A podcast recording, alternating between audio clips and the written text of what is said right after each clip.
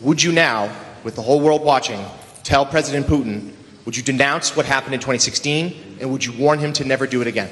All I can do is ask the question. My people came to me, Dan Coats came to me, and some others. They said they think it's Russia. Uh, I have uh, President Putin. Uh, he just said it's not Russia. I will say this I don't see any reason why it would be. I will tell you that President Putin was extremely strong and powerful in his denial today. And what he did is an incredible offer. He offered to have the people working on the case come and work with their investigators with respect to the 12 people. I think that's an incredible offer.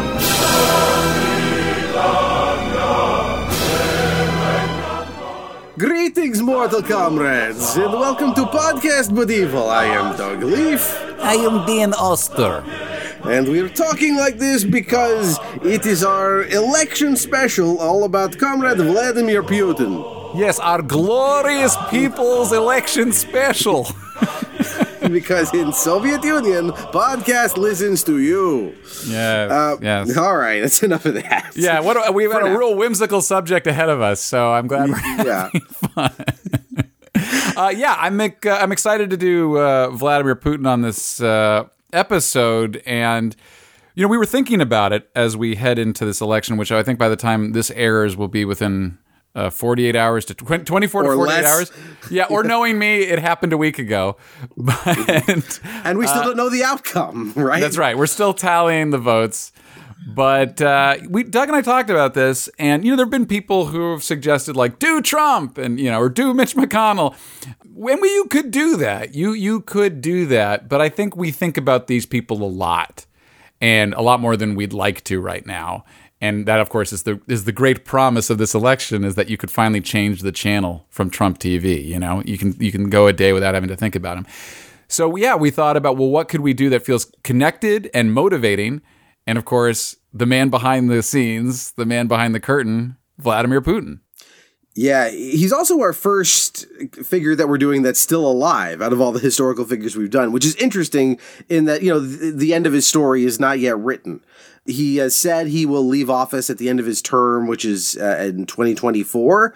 But knowing Putin being as squirrely as he is, hard to know if he'll really do that or if Yeah, he'll he'll like walk changes. outside of his office and he'll go like, "I there, I left office," mm-hmm. so then he goes right back in and is president for another ten years. That's right. That's how Groundhog Day works in Russia. yes, yes, I did it on the opposite day. Yeah. My fingers were crossed. Uh, so yeah, a very interesting figure. Uh, as we'll we'll talk about some of the details. I will say as a caveat up top, there's obviously way more ground to cover with Vladimir Putin than we can get to in a single episode, and beyond that, the complexities of Russian government are well beyond my capability to cram into my head for this podcast. So I'm going to do my best to get in some of the major points. I guarantee you there's a lot more detail that, that I could ever possibly hope to to come by and deliver to you guys. So um, if you're a, a Russian historian, this is uh, this episode is going to infuriate you with all my inaccuracies, but I'm going to do my best here. There's just a lot to talk about. Yes, that is our audience, uh, Russian historians, Di- a disproportionate number. Hey. Dimitri.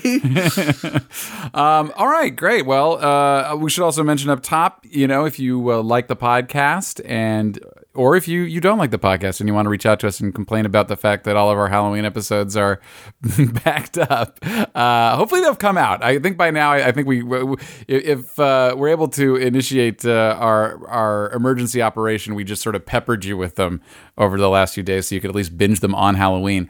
But uh, if you want to talk to us, you can find us on Twitter. We're at Podcast But Evil. And if you are a new listener and have not left a review for us, please do, or click a rating on uh, Apple Podcasts. Just go ahead and click the uh, the star ratings there. It really helps us out. All right, so Dan, shall we kick this off as usual? Yes. All right. Uh, so, Oh, you want me to ask you- myself? no, no. Uh, what are you, what do you know about Vladimir Putin without having done any studying? Dan, what do I know about Vladimir Putin? uh, all right. Uh, well, uh, of course, I know nothing. I know nothing. Uh, no. What do I know about Vladimir Putin? Well, he got his start. I mean, you might go back further than this. Maybe we'll go to, you know, Lil Putin back when he was uh, shooting his slingshot at capitalists. But he uh, he got to start the KGB, uh, if I recall, and uh, was kind of a true believer at the time. Uh, from what I understand, was really you know kind of he was young and and really into the whole you know uh, glory of Russia. And he, when it collapsed, I think he took it really hard. Uh, managed to survive that politically, though, or you know, go into politics and become who he is today. Uh, I guess he's now he's the president, right? Did he? He took like a little brief sojourn where he was like the super secret president, right? He became prime minister and then became Right. president again. We'll talk Right, about he was how that president, happened, but right? Because there's a Russian constitution which doesn't let you be president for more than a certain amount of time, and so he kind of got around it. But basically, you know, he has not left office. He has held on to power. He is the quintessential modern example, I think, of a corrupt politician who uses his office to enrich himself and his friends. It's really where this country is kind of going right now. This oligarchy. They, you know, they. You know, sometimes I, and this is going to sound horrible, but I go. Okay, okay. Well, communism, you know, it didn't really work out, but it was the Russians doing it. Maybe it was the Russians that was the problem because their version of capitalism is so horrible. It's like, you know, but anyway, so that's kind of, you know, it's interesting that he started out in a communist system, but really took to capitalism and found a way to turn it to his advantage. But I think he always really held on to this belief in the superiority of Russia. And that is something that I think he believes, in addition to enriching himself and being corrupt. Certainly has an, an, an axe to grind and an old grudge with the United States. And I'm sure believes, and maybe accurately believes, that the Cold War never ended. Uh, there's one other chapter in his story that I know you're going to cover, which is, you know, we talk, not maybe on, well, on this podcast, we talk about it sometimes, but as a society, we obviously talk about conspiracy theories and things like that. And most of the time, they seem kind of wacky. But with Putin, uh, some of the stuff doesn't sound quite so wacky. And in fact, a lot of it is supported by evidence. And there is this story where it seems like he may have killed some of his own citizens in a, a bombing in an apartment building to blame it on Chechen rebels and to use that to consolidate power. Again, that normally would sound like a wackadoo theory, but I've looked into it a little bit in the past and it seemed like there was actually quite a bit to support that. So, not a good guy. That's what I know about Vladimir Putin. That's why he's on this show. Um, so yeah, you you did uh, you nailed a lot of it. Um, I do want to talk about his early life. I I don't think we need to go much farther back than the KGB. He's born in 1952. And basically, he's raised as an only child. There were two older siblings that both died before he was born. And he, uh, uh, after graduating high school, he went to uh, went into law school and graduated in 1975 and went straight into the KGB right out of law school. Um, the the only reason I mention law school uh, as being important is not because he's some great legal scholar. For I have no idea how good he was at, at law. He certainly never actually practiced a day in his life, but he uh, he met a guy there, uh, one of his law professors. I got to find his name uh, here. I think it's Anatoly uh, Sobchak, uh, something like that. I know I'm going to mispronounce a lot of these Russian names, but uh, he is later instrumental in Putin's rise to power. But he met him as a professor at law school. The other thing from his early life that is interesting and played a role later is that from I think the age of 12, he got really into martial arts, uh, including judo, at which he is apparently very good. And that plays into this super machismo image that he likes to print. like we all can conjure up that image of him without a shirt on a, a horse holding a Right, I think an right. AK-47 I mean, that is such a fascist thing. The the the machismo, right? Like it, it's it's every single fascist uh, government has this idea that like men are men and women are women and that's where you stay you know you are that thing and it's another form of control and it's just really interesting to me i love that he's a judo expert because that just puts him firmly in bond villain category well so like you know you get to him and now you have to defeat him in judo yeah. He pairs interestingly with another figure we've done, Idi Amin. Uh, and if you remember, Idi Amin was also like a world class athlete. Uh, like you know the the kind of it's interesting that these these fig- people always want to project this kind of a strongman image, but to their credit, Idi Amin and Vladimir Putin actually were or are uh, in Putin's case they're pretty solid like physical uh, threats as athletes. Oh well, Like, absolutely. you know? I mean, I, look, he's an awful human being, but respect where respect is due. He's good at being awful, and he's the guy that Bush League dictators like Donald Trump would like to be. Well, that's why Trump is always trying to talk about, you know, his, you know, he, yeah, you can wa- literally watch him fail to walk down a ramp very well. But the next, then he goes to a rally and spends 17 minutes talking about this was the toughest ramp you ever saw. I, I conquered this thing like St. George and the fucking dragon. You know, I like, mean, it's so nuts because it's like they all have this mythology, all these dictators and everything. But like, that's what you know. You got to work with what you've got, and that's what Trump has. You know, the ramp, the slightly inclined ramp that he overcame. right. And some rounds of golf at our expense every Right, right. The Battle of Mar-a-Lago. Right. So, uh, but it is, you know, we could talk about Putin the person, but th- this athletic image doesn't really go away. And in fact, is really kind of, you know, a big part of his his mar- self marketing as a leader, and it shows up, uh, you know, once he's actually in control of Russia. Like, there's lots of shots of him doing like, you know, kind of cr- hunting of uh, endangered uh, big cats, like tigers and and shit, and like doing other kinds of extreme sports to kind of prove like normally this would make him like the poochie of politics where he's like, you know i like surfing and you know um, but he he seems to legitimately be like pretty good at all this stuff that is just you know again Oh no, Doug! You're buying in. You're buying into the propaganda.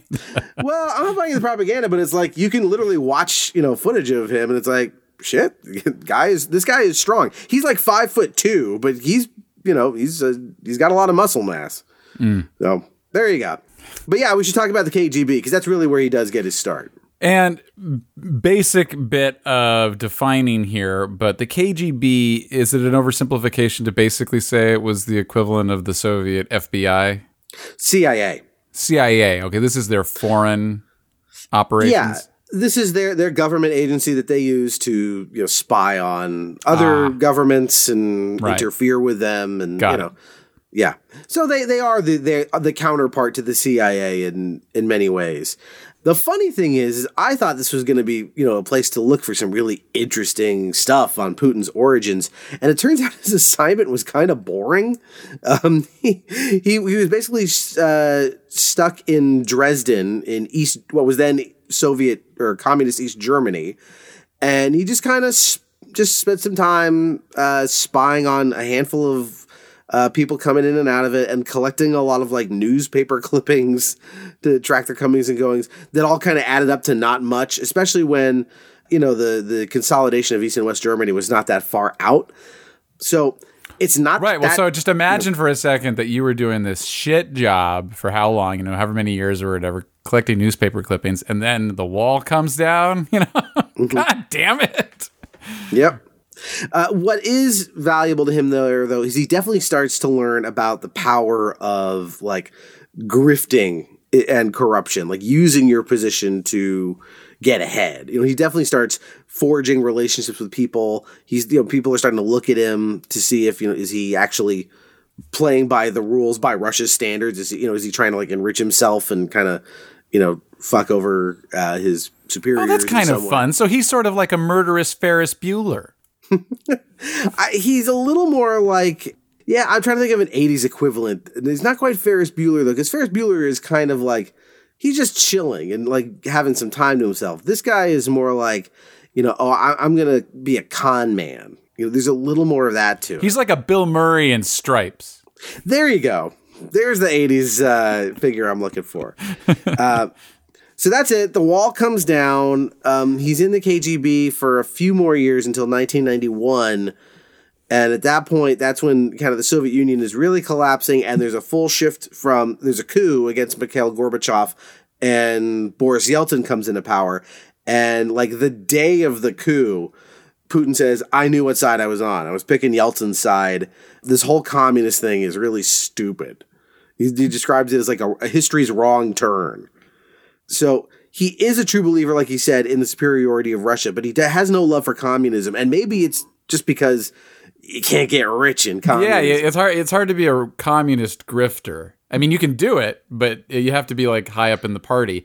So right, and I and I I think I made that distinction too. I, I never thought that. I mean, clearly he didn't buy into the system because he's dropped it completely, but he definitely is a an ethno nationalist, you know, Russian Russophile or whatever, you know. Yeah, I, I think that's a, actually a very apt description of kind of his world view. Uh, it's he's very much about you know power for power's sake. It, in this case, Russia's power for himself, and um, which is funny, by the way, you know, because they've done a lot with a little. They're not. I mean, they're they're they're geographically a large country, but you know, there's a lot of it's just like Siberia, tundra. Yeah, yeah, tundra, and their economies. What's it's like less than California's, right? I mean, it's like it's a I wouldn't have that data for you. I know that their population is about half of what the United States' is population. Yeah, they're just is. not. They're just not. You know, as much of a force as the, as you think they would be on paper, except for the number of nuclear weapons that they have, which I think might even exceed ours. I'm not sure. We're de- we you know we're both in the number one and number two slot, but I do think that they might even have more than ours. You know, we could all destroy the world many times over with the number of nukes we have. It's obscene, but it's just interesting that Russia, you know, and and that is that there is that inferiority complex that comes into play with dictators too, right? Which is like wanting to manipulate world events despite the fact that you don't really have quite the seat at the table that you'd like to have. I, I Vladimir Putin strikes me as someone who would probably be a very good poker player. And he is someone who is capable, and as we'll see when he actually we get to the part where he takes control of Russia, he seems like the kind of guy who's willing to just sort of keep making large bets because he knows that will scare off most of the table, even including the US sometimes. And there's a way that mutually assured destruction stuff kind of falls down a little bit where one of the person is starting to be an aggressor and the other person goes, Well, I can't push back too hard or we'll trigger World War III. So the other guy just keeps pushing. And right now, Putin is that guy. Uh, and he knows that that strategy works. Right, with like the invasion of Crimea and things like that, you know, under normal circumstances that would be unacceptable, but I think he realizes much like Trump realizes that a lot of this stuff is just sort of a gentleman's agreement. Yeah, well, yeah, what are you really going to do to try and stop me? Right. Right. Is the Yeah, world really going to go to Well, this was this whole idea with NATO, right? Which was the the whole concept of that organization which was, you know, designed to be a counterbalance to the Soviet Union. Uh, and it's and to, again to define it as best I can, I'm sure you can correct me, but it's The you know, North it's- Atlantic Treaty Organization. Right, and it's a bunch of nations, including the United States and a lot of European countries, that basically have set and the, and the, and I think that I forget what they call it, but there's this like guiding principle, which is like, and I forget what it is, like an attack on Berlin is an attack on Boise or something like that. It's something like that. It's like Right. if you attack one of us, you attack all of us. So the smaller nations that are a part of it are protected. That's the whole point. Otherwise, they would just get rolled over because no one's going to go to war for them. Um, but when you and Trump has talked a lot of shit about NATO and attempted to weaken it in, in significant ways, you know, once you start saying, well, maybe we won't protect you, you know, well, then what's to stop Vladimir Putin from just going ahead and rolling over his neighbors? Or for those neighbors, to, he doesn't even have to, for those neighbors to go, well, then we're going to go with him because he probably will protect us if he says so. Right? Yeah. Uh, I mean, one of the things that happened with the fall of the Soviet Union was that an enormous number of pieces of it broke off into other countries.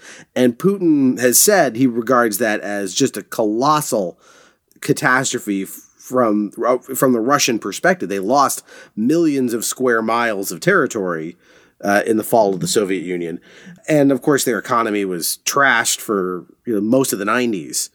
And he, uh, after the the Cold War ended, he ended up occupying various positions in the government of uh, the city of St. Petersburg, which was Leningrad under the Soviet Union, uh, went back to being St. Petersburg again. Uh, but his mentor, this Anatoly Sobchak guy, was the mayor of St. Petersburg.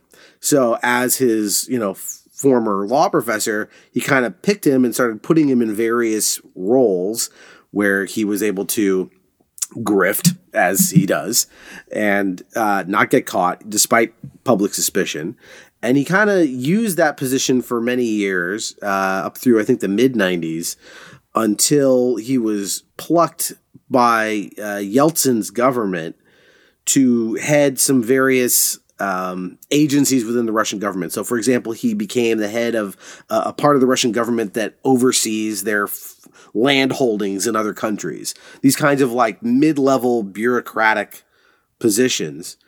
And nonetheless, over this like course of like 96, 97, 98, he keeps working his way up through these positions until he's the prime minister. Uh, and then in 1999, something really interesting happens. Boris Yeltsin, who had been president of Russia for, I think, for yeah, about eight years, right from 1991 to 1999, up and retires. He resigns. He says, I'm done. Which makes Vladimir Putin the acting president of Russia. Mm, that reminds me of a little guy named Hitler, right? Not, not familiar. I haven't heard of him. I'm sorry, sorry. Chuck Hitler. I went to high school oh, with yeah, him. Chuck he was such Hitler. a jerk. Okay, yeah, sure. no, but that was sort of a similar thing too, right? Because you know he ended up in uh, the position of I guess was it chancellor or whatever, you know, ultimately yeah. or high chancellor. But he was in a different position, something in, in like the I get it all. I'll get it all. Ryan, I have to bone up. But you know, he ultimately was like acting something or other, or appointed to something or other, and then kind of used that then to become you know Der Fuhrer, uh, and and yeah, so it's a little bit like that. Yeah, he kind of was able to sort of sneak in. Yeah, like like an invasive he, organism.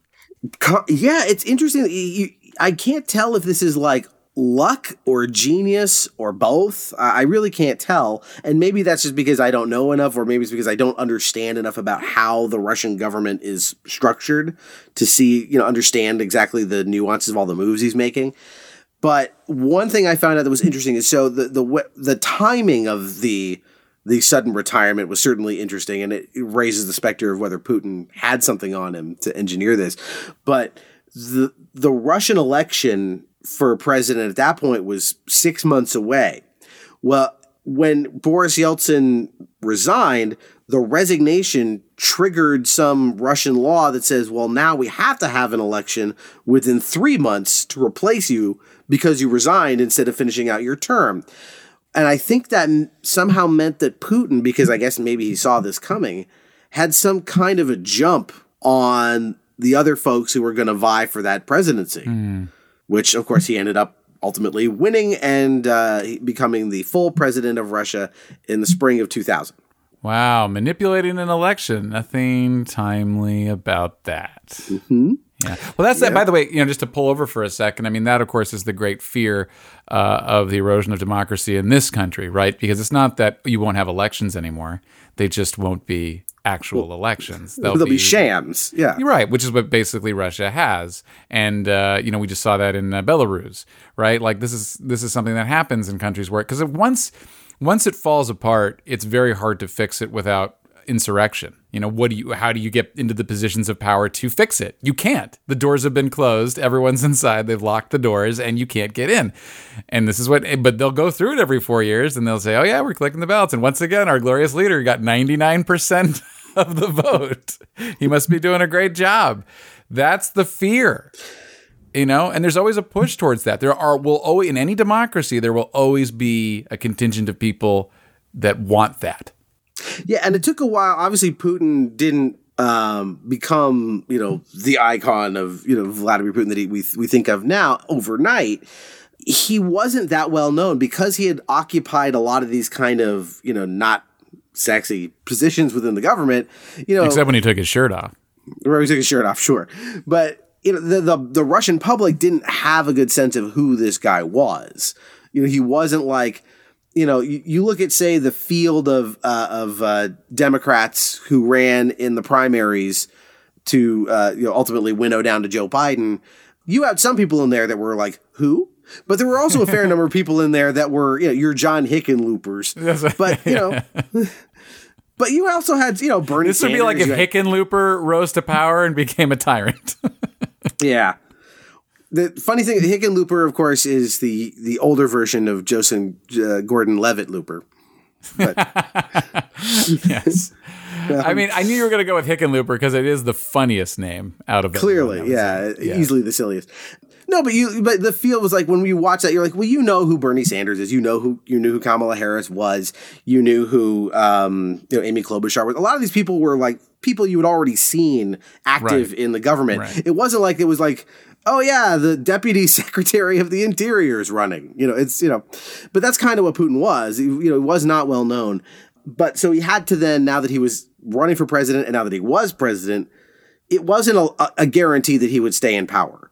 There was, you know, a potential for a lot of turnover. The Russian government was not stable. You're talking about a, a government that is really only at this point ten years old. Um, you know, you've got a, an economy that's been shitty, so there actually is a lot of room for volatility and change at that point. Well, this is another good point, and this is why it's really relevant to our times, right? Because like there is a stretch of time when your system is under assault because there is a malevolent force there. You know, and when I would define that as someone who does not want uh, to give up power, right, under any circumstances. There is a moment, there's a period of time that you can kind of withstand that. You know, you'll take on damage or whatever, but like you can still throw it off. And and and there have been examples of that. You know we know all the like really catastrophic examples where it where it went the other way. But there are examples where democracy reasserted itself within time. And of course that's my hope for right now is that like we're living through a period where we've got this shot at it at, at learning from this and and reasserting and making changes so that it doesn't happen again. But i think yeah if we if we let it happen one more time, we go through more election, they're not going to give up power again. They might not Right. now, you know, but they're definitely not going to. After you, you let them stay there for another four years, nope. You, congratulations, you know you are you are in Russia territory. Yeah, I agree. Fox News becomes the state news channel. You know, Right. That, that's what they would love to have. Um, so let me kind of shift gears here to talk about what Vladimir Putin did to be to go from being, hey, all right, so we elected this guy, but who is he really? To like, no, no, no, I'm the guy. Like I am Russia. It is the thing that you actually already mentioned up top that you you were like you had this, which was the bombings. Um, those happened very early into his first presidential term. because he wasn't polling well. I don't know if he was polling well or not. I don't think he was polling. Yeah, oh no, you're right. He was. He was polling very poorly. He was at like two percent or something like that. And the bombing. So we talked about these are called, this is called the apartment bombings, and it's four apartments in different parts of Russia, but one of them was right in Moscow.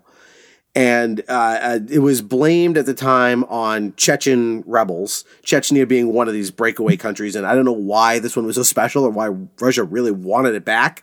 I don't know enough about the conflict, but you know. But I do, they do come up, you know, uh, the the the Chechen uh, rebels. I hear about them from time to time, you know, in in that part of the world. I feel like they became like movie villains over here for a while. I was like, oh yeah, the Chechen rebel, the same way like the IRA was in the early. Was 90s. Gary was Oldman like, Chechen or something in Air Force? One? yeah, It sounds Right. it, it sounds a little like a Star Trek alien, and I think that's why. yeah. Chechnya, planet Chechnya. So uh, yeah, so there was this bombings. It was blamed on Chechen rebels, which prompted Vladimir Putin to kickstart uh, a war against Chechnya. So he raised money through crowdfunding. To yeah, that's right. it was actually a GoFundMe. It was a GoFund GoFundMe for a war against Chechnya, which uh, you know uh, the war raged on for many years, but the move itself to start the war was well received at home, and you know made him look strong and you know law and order and all that shit.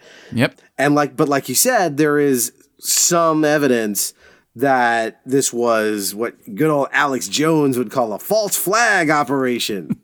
but for real, like he really probably there's this- a but good this chance is he the did thing. it. This is the thing. These are the guys that claim that like voter fraud's a thing, and then they go out and commit voter fraud, and all the all the instances of it are them doing it. Like it's the people that think of this shit that then turn around and accuse other people of doing it because it's the kind of thing they would do. so Yeah. here you go. Here's a guy who who's like, yeah, false flag operation. That's an option. Yep. So yeah. So what's the evidence? So what's the evidence here that we have to implicate? Putin?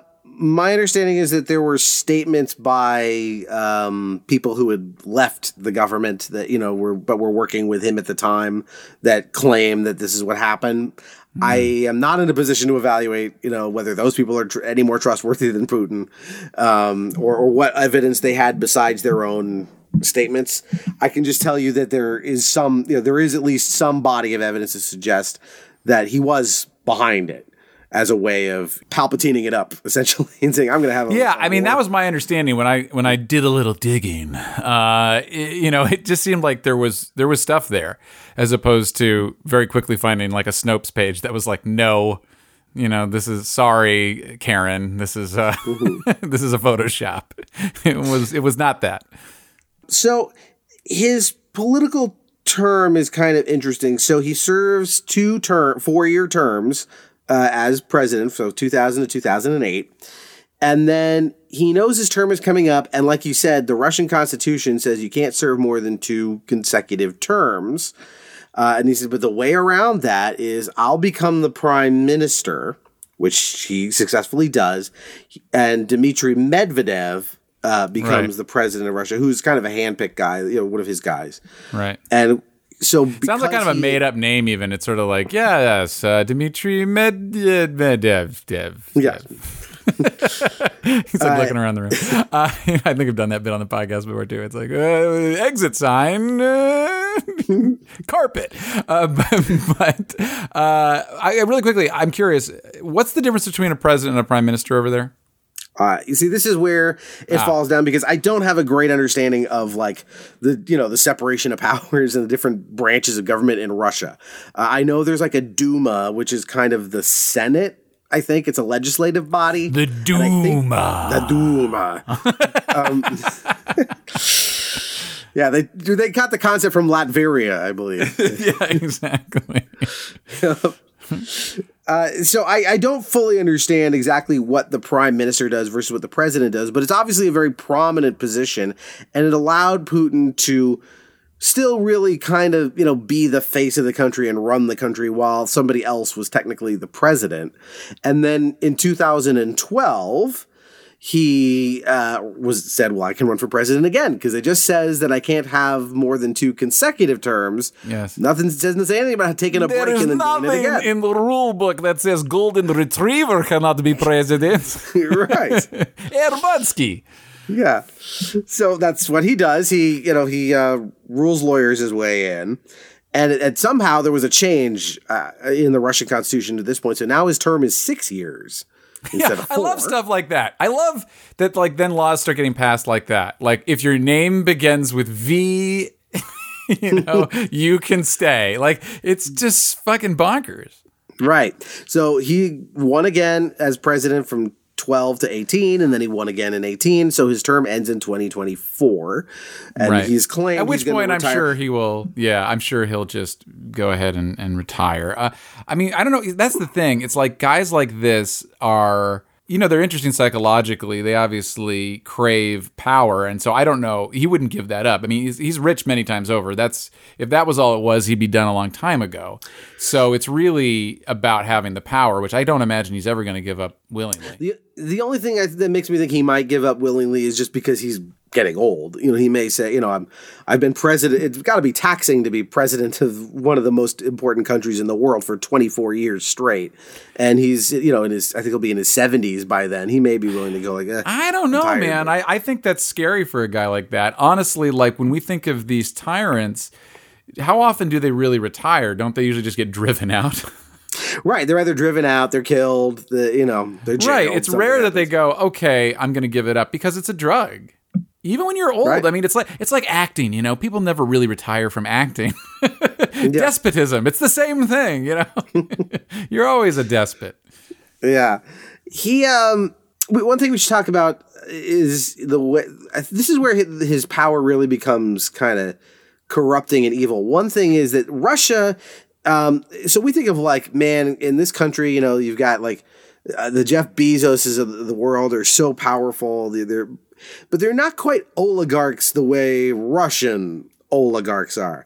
And these are guys that became powerful because they ran like um, energy companies. You know, they they control the Russian supply of like oil and gas, like their their economic lifeline, and they were able to acquire these what were then state-run companies under the Soviet Union. They got them for dirt cheap, kind of after the fall of Russia, and by controlling those things, they like it's like this cabal of the richest guys in Russia, and Putin, you know. in like 2004 figured out like which ones to court and and have their with their backing he stays in power just sort of like like, Uh, like caligula actually, like he is- needed the right um generals Yeah, that's basically the big natural resource over there, isn't it? It's like oil and natural gas. Yeah that's uh, something they have a lot of sure Yeah, and I, and I think they've shown Putin's government has shown that he's willing to even like you know in true uh, total recall villain fashion, you know, shut off the gas in the winter to countries that aren't playing ball. oh come on vladimir you got what you want give these people gas. Come on.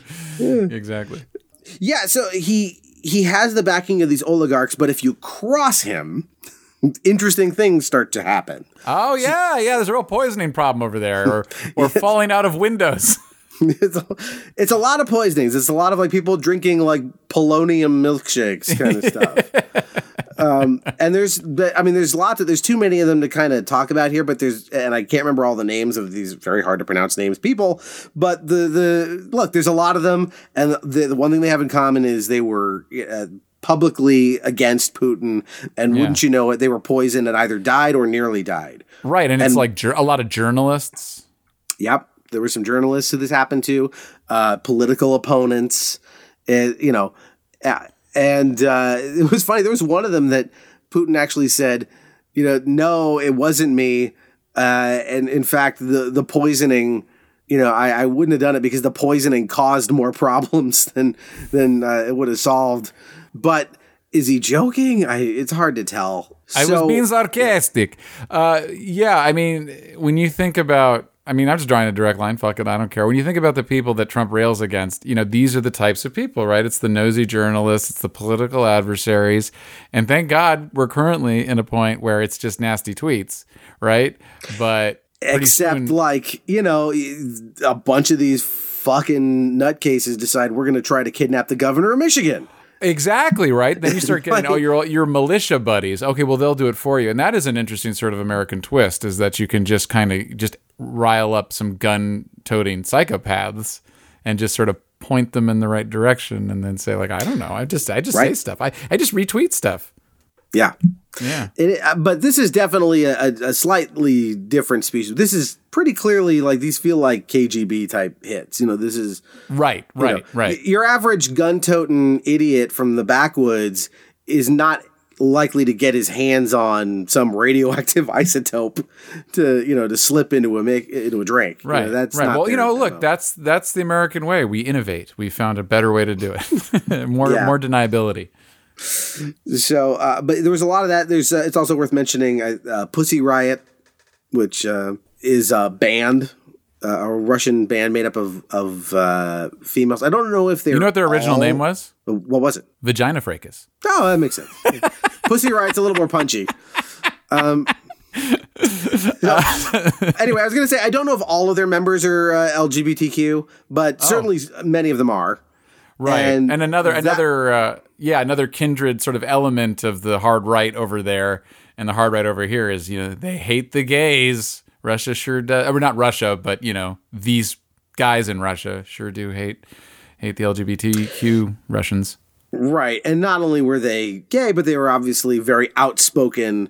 And I don't know, I haven't listened to much of their music, but I, I, I they feel like what punk rock is supposed to be. I don't know if they're actually a punk rock band, but they are very like, you know, vocally. i think they you know, qualify i'm pretty sure they're punk Yeah. rock and like all good punk rock, you know, it's fuck the government. You know, that's their Right. thing. and they Only were arrested They were arrested, uh, probably under some pretty shitty false pretenses, and held in custody for I think three years, something like that. damn And eventually, I think because of the efforts of groups like Amnesty International and stuff, they were able to get released. And um, you know, but again, it's that sense of like you can't speak out against the government. Like, they you, they will literally come after you, and not in the way that like oh people were mean to me on Twitter. Like you know they will literally come after you. right And you know to, to me it helps it helps that russia has had a history of that prior to this you know what i mean it's sort of like the Well, old- the, yeah, the Soviet Union wasn't any different. The only thing that changed is the economic system. Right, right. So the old structures are still there. You know, this reminds me once of uh, when I was traveling in Germany, and we were at the airport. And you know germany obviously a very different country now very uh, very progressive. They make great board games. Uh, but the german police are still kind of the german police you know? They like they like pulled us aside and we're like going through our suitcase Do you and, have like, your papers? It really was. It was like, why do you have so many pairs of shoes? You know, it was just like, what the hell is going on here? Uh, it was Yeah. it was a really funny bit. You know, our, our uh, frequent uh, podcast medieval guest Lauren Flans was with me. We were doing a uh, what's called a corporate show. You know, we were with uh, a sketch and improv troupe uh, in Europe doing a doing a show, and so we had these sketches uh, that were for the companies, probably like Philips or something. You know what I mean? And and uh, they were like looking at the sketches, and Flans was like. I'm sorry, you know, we just didn't have a lot of time to write those. They're really kind of a rough. Well, the Germans are known for their sense of humor. That's- yeah, I don't think they got it. Yeah, I have a little personal experience with this. I, I actually have been to Russia. Uh, I was 13. This was in 1993. It was a very different Russia, and I was there for 10 days. I spent three days in St. Petersburg during the time Putin was running the show, or deputy mayor or something of, of St. Petersburg, uh, and then seven days in Moscow. And I rem- what I remember from the trip was even though this was three years after um, uh, was it Glasnost, whatever, when uh, in the 1991, the people were really unsure of democracy and they didn't feel safe, and it's understandable. They're only a few years out from the USSR, um, but we stayed in a, with a family in their apartment when we were in Moscow. They put us up with with families, and the mom and the dad were both nuclear physicists, and they I remember trying to have conversations with them about, you know, what is it, you know, what do you feel about this situation here? You know, you're this big upheaval. You must have opinions about this. And they did not want to share. Not because they weren't, they were actually very cordial, very courteous, wonderful, warm people.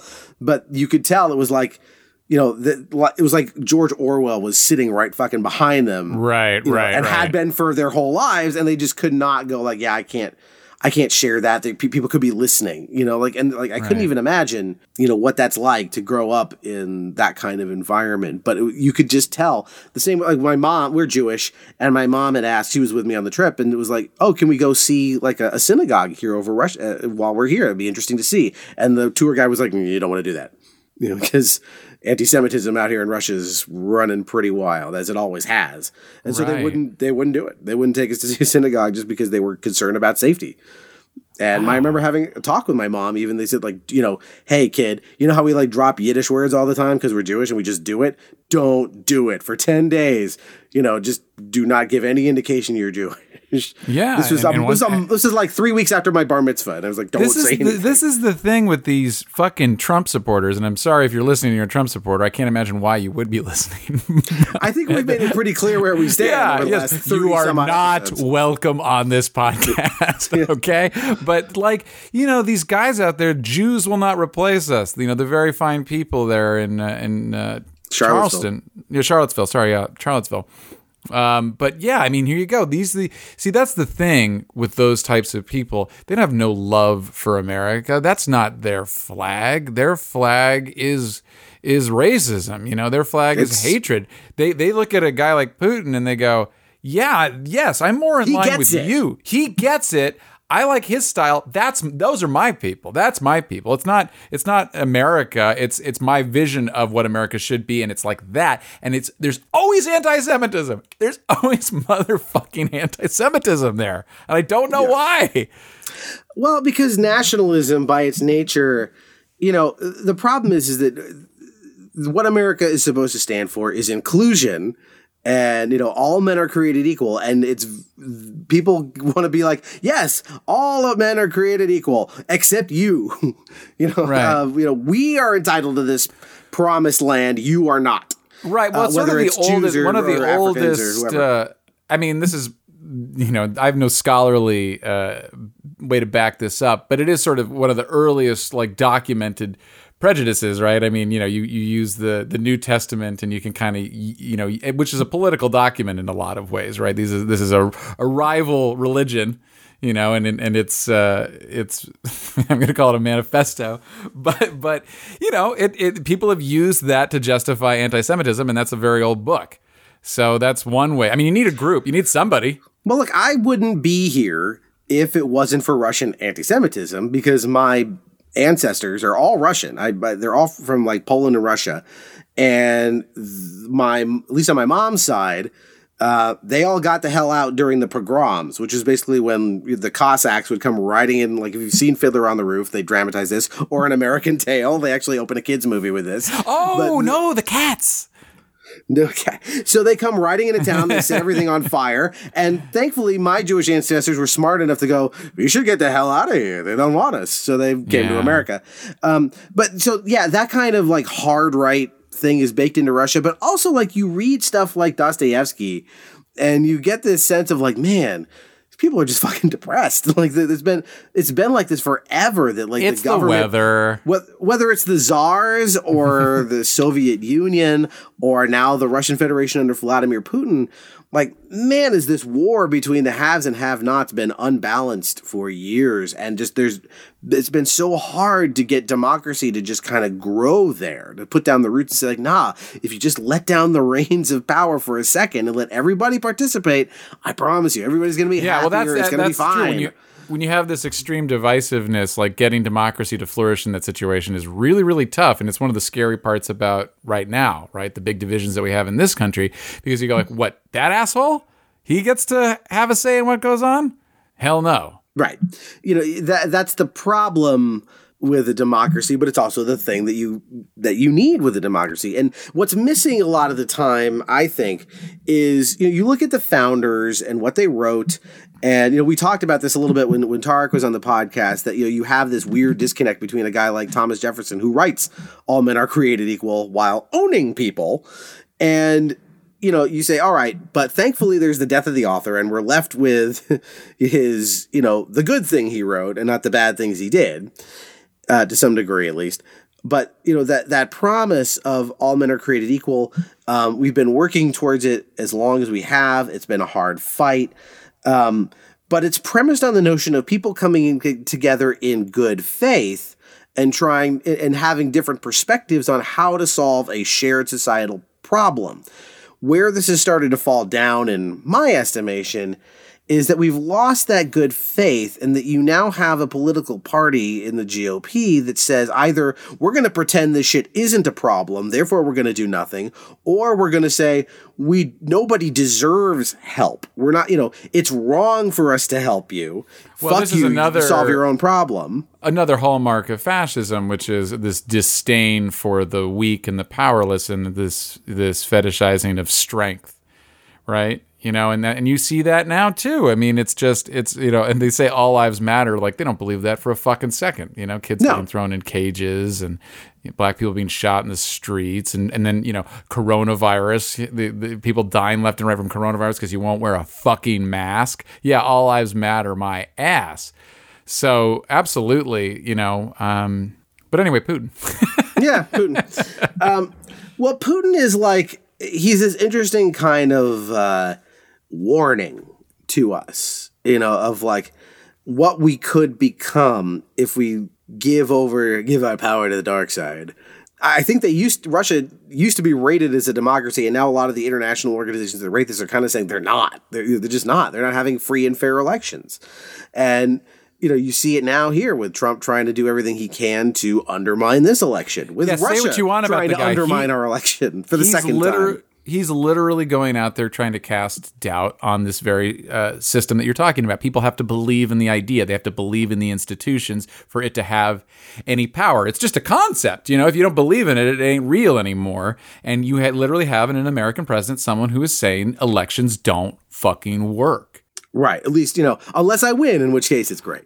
Of right? course, yeah. And who wants to yeah. sit down and play a game with someone who says, "If I don't win, then then you're cheating"? That's you can't right. do that. That's not a system. Yeah. And again, it's not a goal. The goal is not to promote the general welfare, which is what our Constitution is supposed to be about, that we're all supposed to be working for everyone's common good. It's, you know, I'm going to work for the people that support me. And if you don't support me, I'm going to f- you know, just rat fuck you until you either give in and do Right. support me or get the hell out of the way. No, you know? I'm the president of the real America. You're in Right. the fake America, the one that, that you know I'm at war with, and I will withhold federal emergency funding from because you're the you're not Americans. You're not my country. And and meanwhile, Putin sits back, and man, does he get everything that he ever wanted on his wish list? You know, to see us tear ourselves apart from the inside. without having to fire a shot.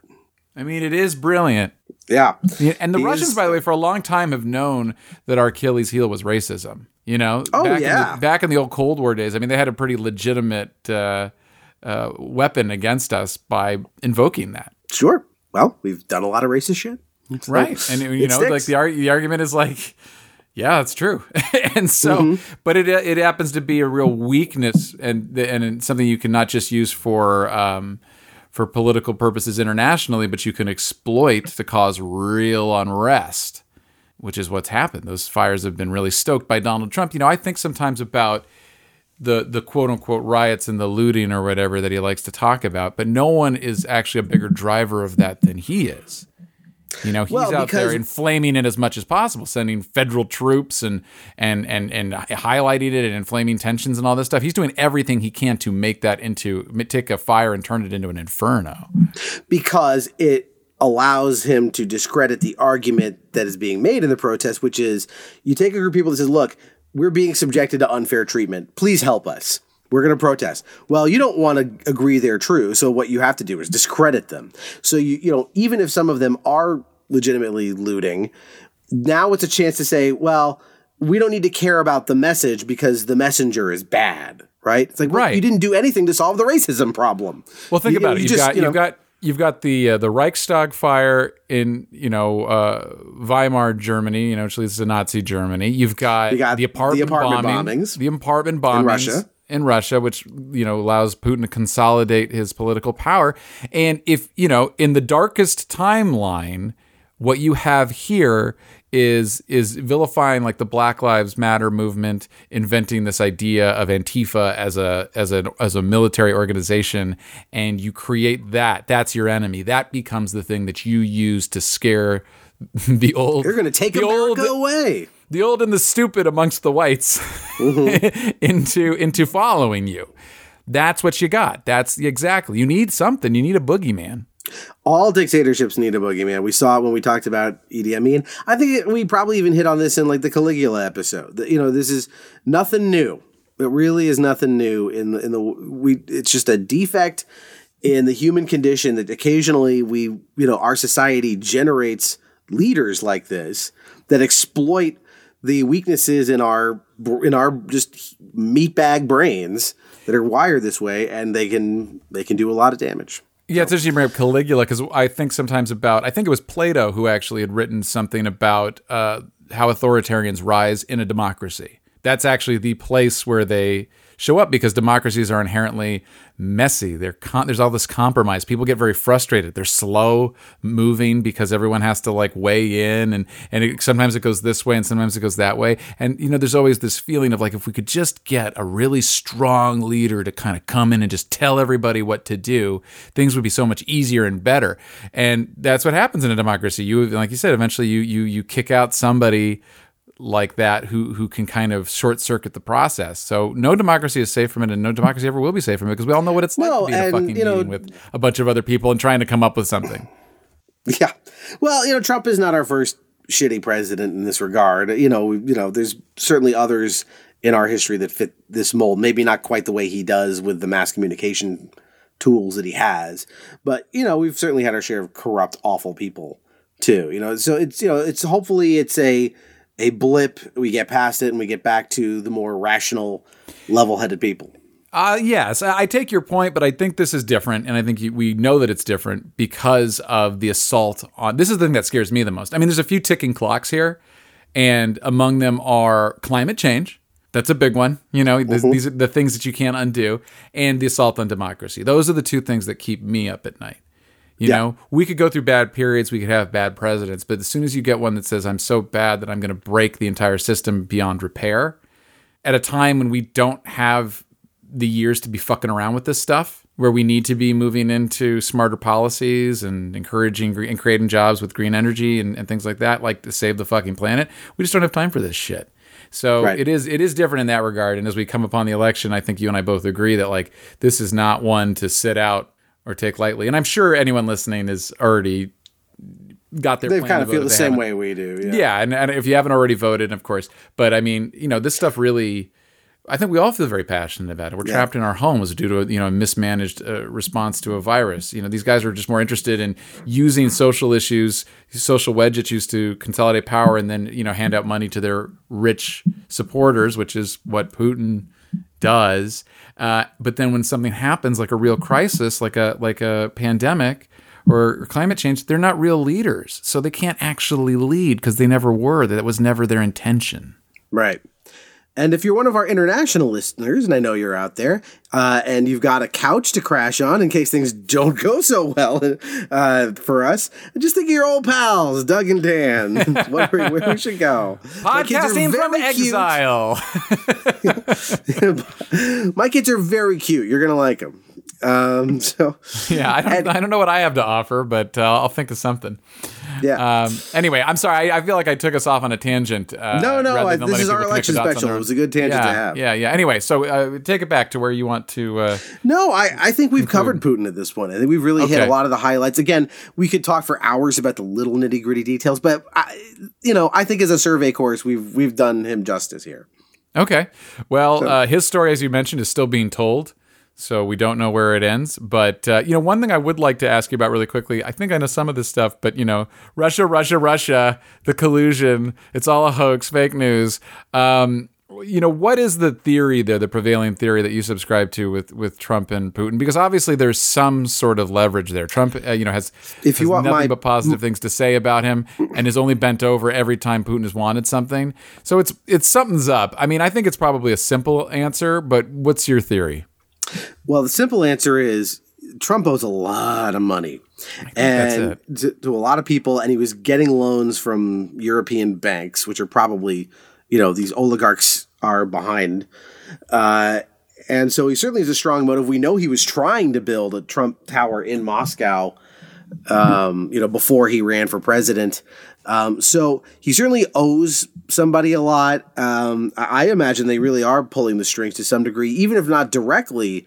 He is probably to some degree legitimately scared that he's going to get a polonium milkshake someday Sure. you know, the you know they could decide. You know, the second he's out of power, you know, and the you know the IRS comes knocking to imprison him, he probably knows some things if he wanted to squeal that would make him you know a liability. So Maybe, you know, I- maybe. I, do think he's you know. He's beholden to Russia. Now, the de- degree to which he's beholden to Russia, how much they really did collude directly, we may never know that, or at least we may not know it for a while.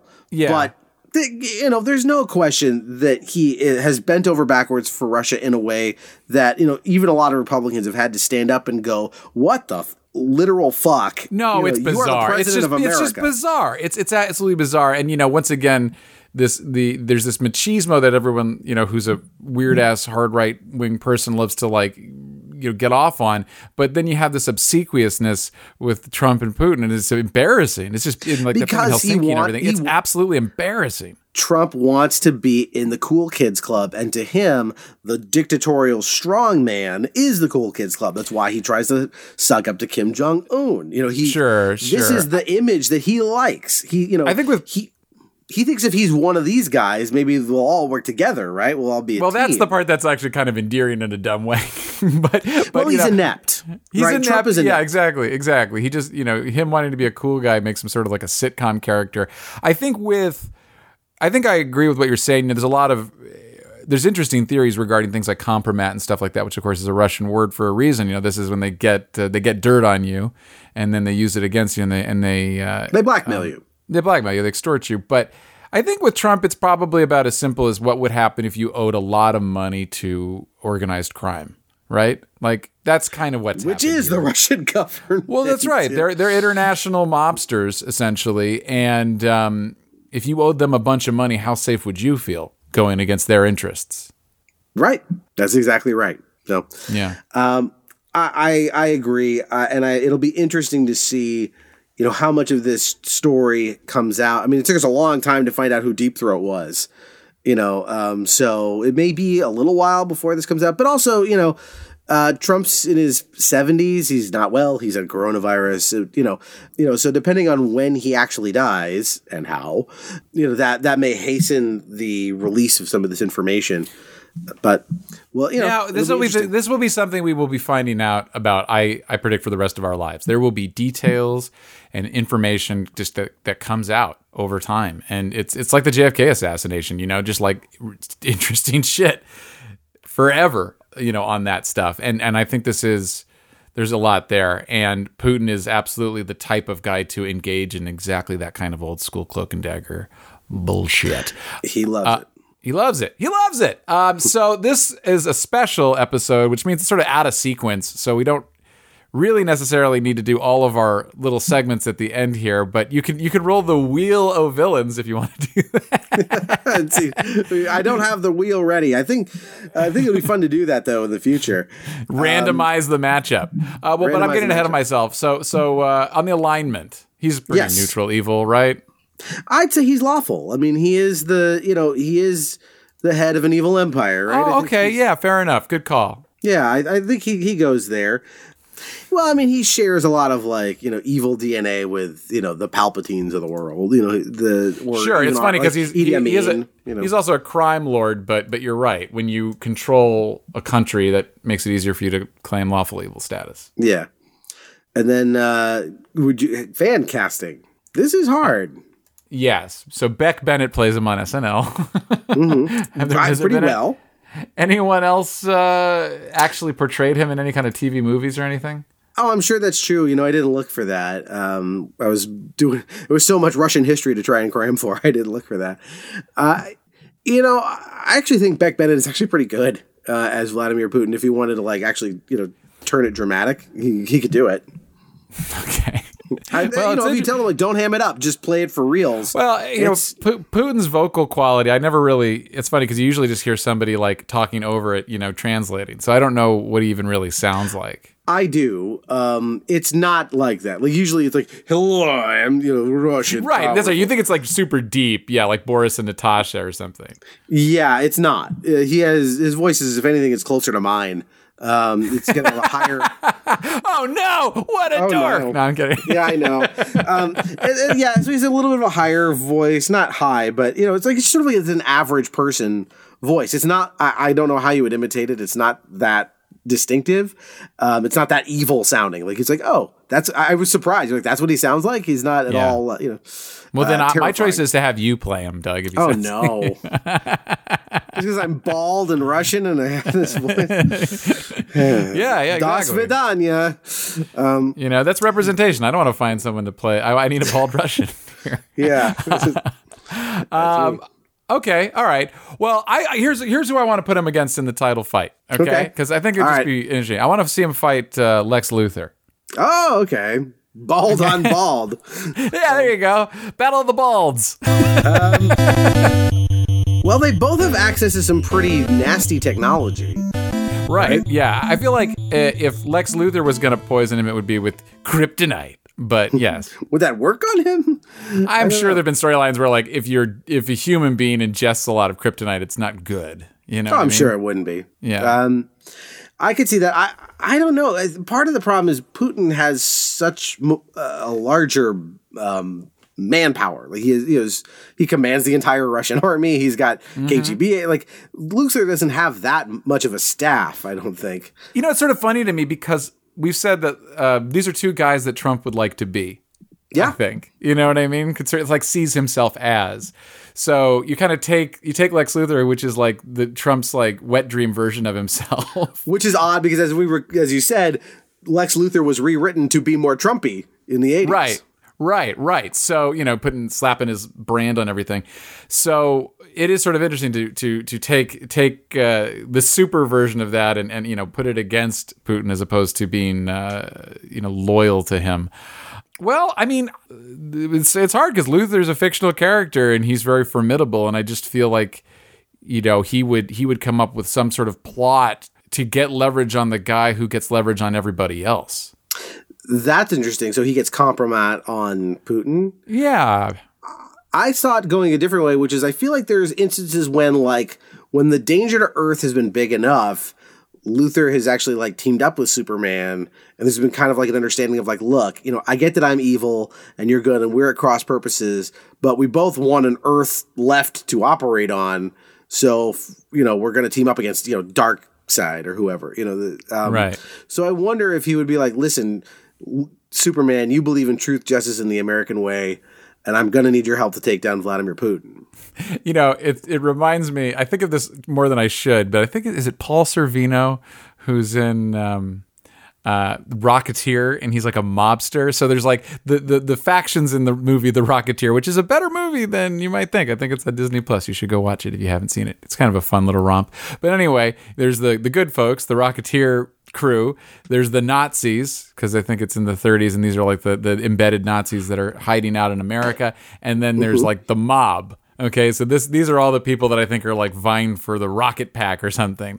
But Paul Sorvino is a mob boss, and at the end, you know, he ends up being helpful because he's like, you know, I may be a criminal, but I'm an American. You know what I mean? And- Mm-hmm. I still live here. Yeah. Yeah. exactly. And you kind of like cheer. You go like, yeah, that's right. and uh, that's the thing, the thing that disgusts me about disloyal uh, people like like Trump. It's like, yeah, you can be a criminal, but you have to still stand by your country. So I like that idea that that Luthor would draw a line there, at least on Earth, you know, yeah, or or America, I guess in this case. So uh, yeah, I think he, I think he he he'd stand up for America because that's where all his stuff is. Yeah, exactly. So there Okay, you go. so we're go- we're gonna give winner it to is Lex. A winner is Lex. All right. The winner is Lex. Uh, so let's do some admin. So as we said up top, if you like the podcast, please uh, drop us a line at podcast but evil on Twitter and uh, uh, reviews on the Apple ecosystem are extremely helpful. Uh, not just because they boost our ego, but because they boost our signal, so more people are likely to find the podcast. Uh, oh, and one other piece of business, we got some very nice feedback, so I thought I'd read that. Oh, uh, terrific. before we close up. So this this person actually wrote to us a different way. If you're not uh, on Twitter, uh, one way you can find us is our our podcast is hosted by a website called Fireside.fm, and you can find us on there, and you can contact us through that, which is what this person did. Uh, listener is uh, Jason Miller. I assume it's not Trump's stooge. Jason Miller, you know the one who looks like He's like like, I love the podcast. Do you have to rail on Trump so much? Listen, you giant human thumb, just pay your child support. No, um, all right. So this is, I assume this is a different Jason Miller. So uh, he writes, Hello, guys. I just want to say that I am one of the listeners that is into Final Fantasy. He wrote this uh, after our Sephiroth. Oh, this is so- you, Doug. This is you in This a wig. I forwarded this to you, so you know it's real. Uh, so I'm actually quite happy that you covered Sephiroth. If Kefka, the villain from FF6, were more popular, I'm sure that would be an interesting topic. I'm hoping to someday hear a podcast about one of my all-time com- uh, favorite comic book villains, Doctor Doom. Uh, Doctor Hey, Doom played a se- yes. As, as we mentioned, uh, were referenced earlier. Yeah, The, the despot of Latveria. Yeah. Uh, Doctor Doom played a central role in the Marvel reboot, uh, and in some ways has been a hero to the Marvel Universe, weirdly enough. Uh, other villains I'm interested in hearing about from Marvel Comics would be uh, Magneto, definitely, uh, Apocalypse, and Mr. Sinister. Uh, the Maker from uh, Mr. Fantastic from the Ultimate Marvel Universe would be incredibly cool to cover. Um, we really haven't done a lot of comic book villains. Um, I'm hoping we'll do some more in the No, future. we should do a we should do a run of comic book villains. That'd be fun. He goes on. Villains from other series I think are worthy of consideration would be Khan Noonien Singh from Star Trek, uh, which I, we've definitely considered. Uh, or I'm not sure if you guys follow anime characters, but some interesting ones might be Orochimaru from the Naruto series, or maybe Frieza from Dragon Ball Z. I'm not that familiar with those, but I'd have to bone up for sure to cover uh, an anime villain. I think anime is worth exploring for sure. Uh, he says, if you want another video game villain, I recommend Vergil from the Devil May Cry series. And I think you should watch uh, Death Battle on YouTube, particularly the Sephiroth versus Vergil video. Uh, just wow, a bit of a glimpse on how they cover character abilities with scientific scrutiny, which we don't do too much of. Uh, and he says, I found the show via StarTalk slash uh, Matt on Probably Science and uh, Dan's guest appearance on Probably Science. If the four of you cover a science villain and get those guys on, it should be probably a science podcast, but evil. So thanks, Jason, for writing in. I really appreciate it. I science think- villain like Dr. Fauci. and his phony virus. and uh, thank you for backing me on Sephiroth. I know I'm not the only one. Yes, thank Um, you for writing in, Jason. Really appreciate the feedback, and it's kind of cool that you found us through that other appearance I did on uh, Probably Science. Yeah, and you know, we've collected a lot of uh, listener recommendations uh, over the course of the year we're doing the podcast. We haven't uh, actually deployed any of those yet, so I'm sure we're going to go into the lab at some point and we're going to go through the ones that people suggested and maybe do like Yeah, uh, you just need to suggest one that we were going to do anyway. Um, okay, and you know, if I, if I may like to move over to the little bit of added value content I wanted to uh, close out with today. Absolutely. Uh, so you know, it's probably not lost on you if you're paying attention to our release dates that we've fallen a little bit behind, and that's because I've been working very hard in the last month for a show that finally went out. It was uh, a heck of an experience. It was through my group Lost Moon Radio, which is a fantastic comedy group. Uh, I was a fan before I joined it, so I think I can say that with some authority. Doug's a fan. Absolutely, yeah. They're they're really one of the best live experiences, uh, live comedy things you can do in the LA area. And unfortunately, due to COVID, uh, you can't. And if you don't live in the LA area, you couldn't anyway. But So that's show- really what happened. We hadn't been able to do a show. We had it's almost been almost a year. Like everything has just been shut down. And uh, I worked with everybody to figure out a way to do a show during quarantine that was safe, but still was of quality and, and on the level that we have come to expect from ourselves. And uh, so we it was called Lost Moon Radio's Doing Fine. Uh, and it went out uh, on Tuesday night. We did a live stream of it, uh, sketches, songs, and a storyline. Um, and you know, if you go to our channel on YouTube, Lost Moon Radio, you should be able to find. I think we're going to put the whole stream out, so you could watch the whole hour long show, which I think is a lot of fun because there's a narrative and everything. Um, but uh, also, we'll be pulling stuff out from that show and putting it out there in separated videos too, in case you like your comedy in bite-sized chunks. So I wanted to, because we're all under a lot right now, and we're heading into this election, which is just turning. I think all of us, our stress is just at its maximum peak. The level we can't see past Tuesday. It's just you, there's too much uncertainty, right? So uh, there's a closing song from that show that. Uh, meant a lot to me. I was really happy to be a part of it. And I felt like closing out today's podcast, uh, and, and you know, as we wish you well uh, in in the days and weeks ahead, and we'll be here. Um, I wanted to close out with that song, if if that's cool, Doug.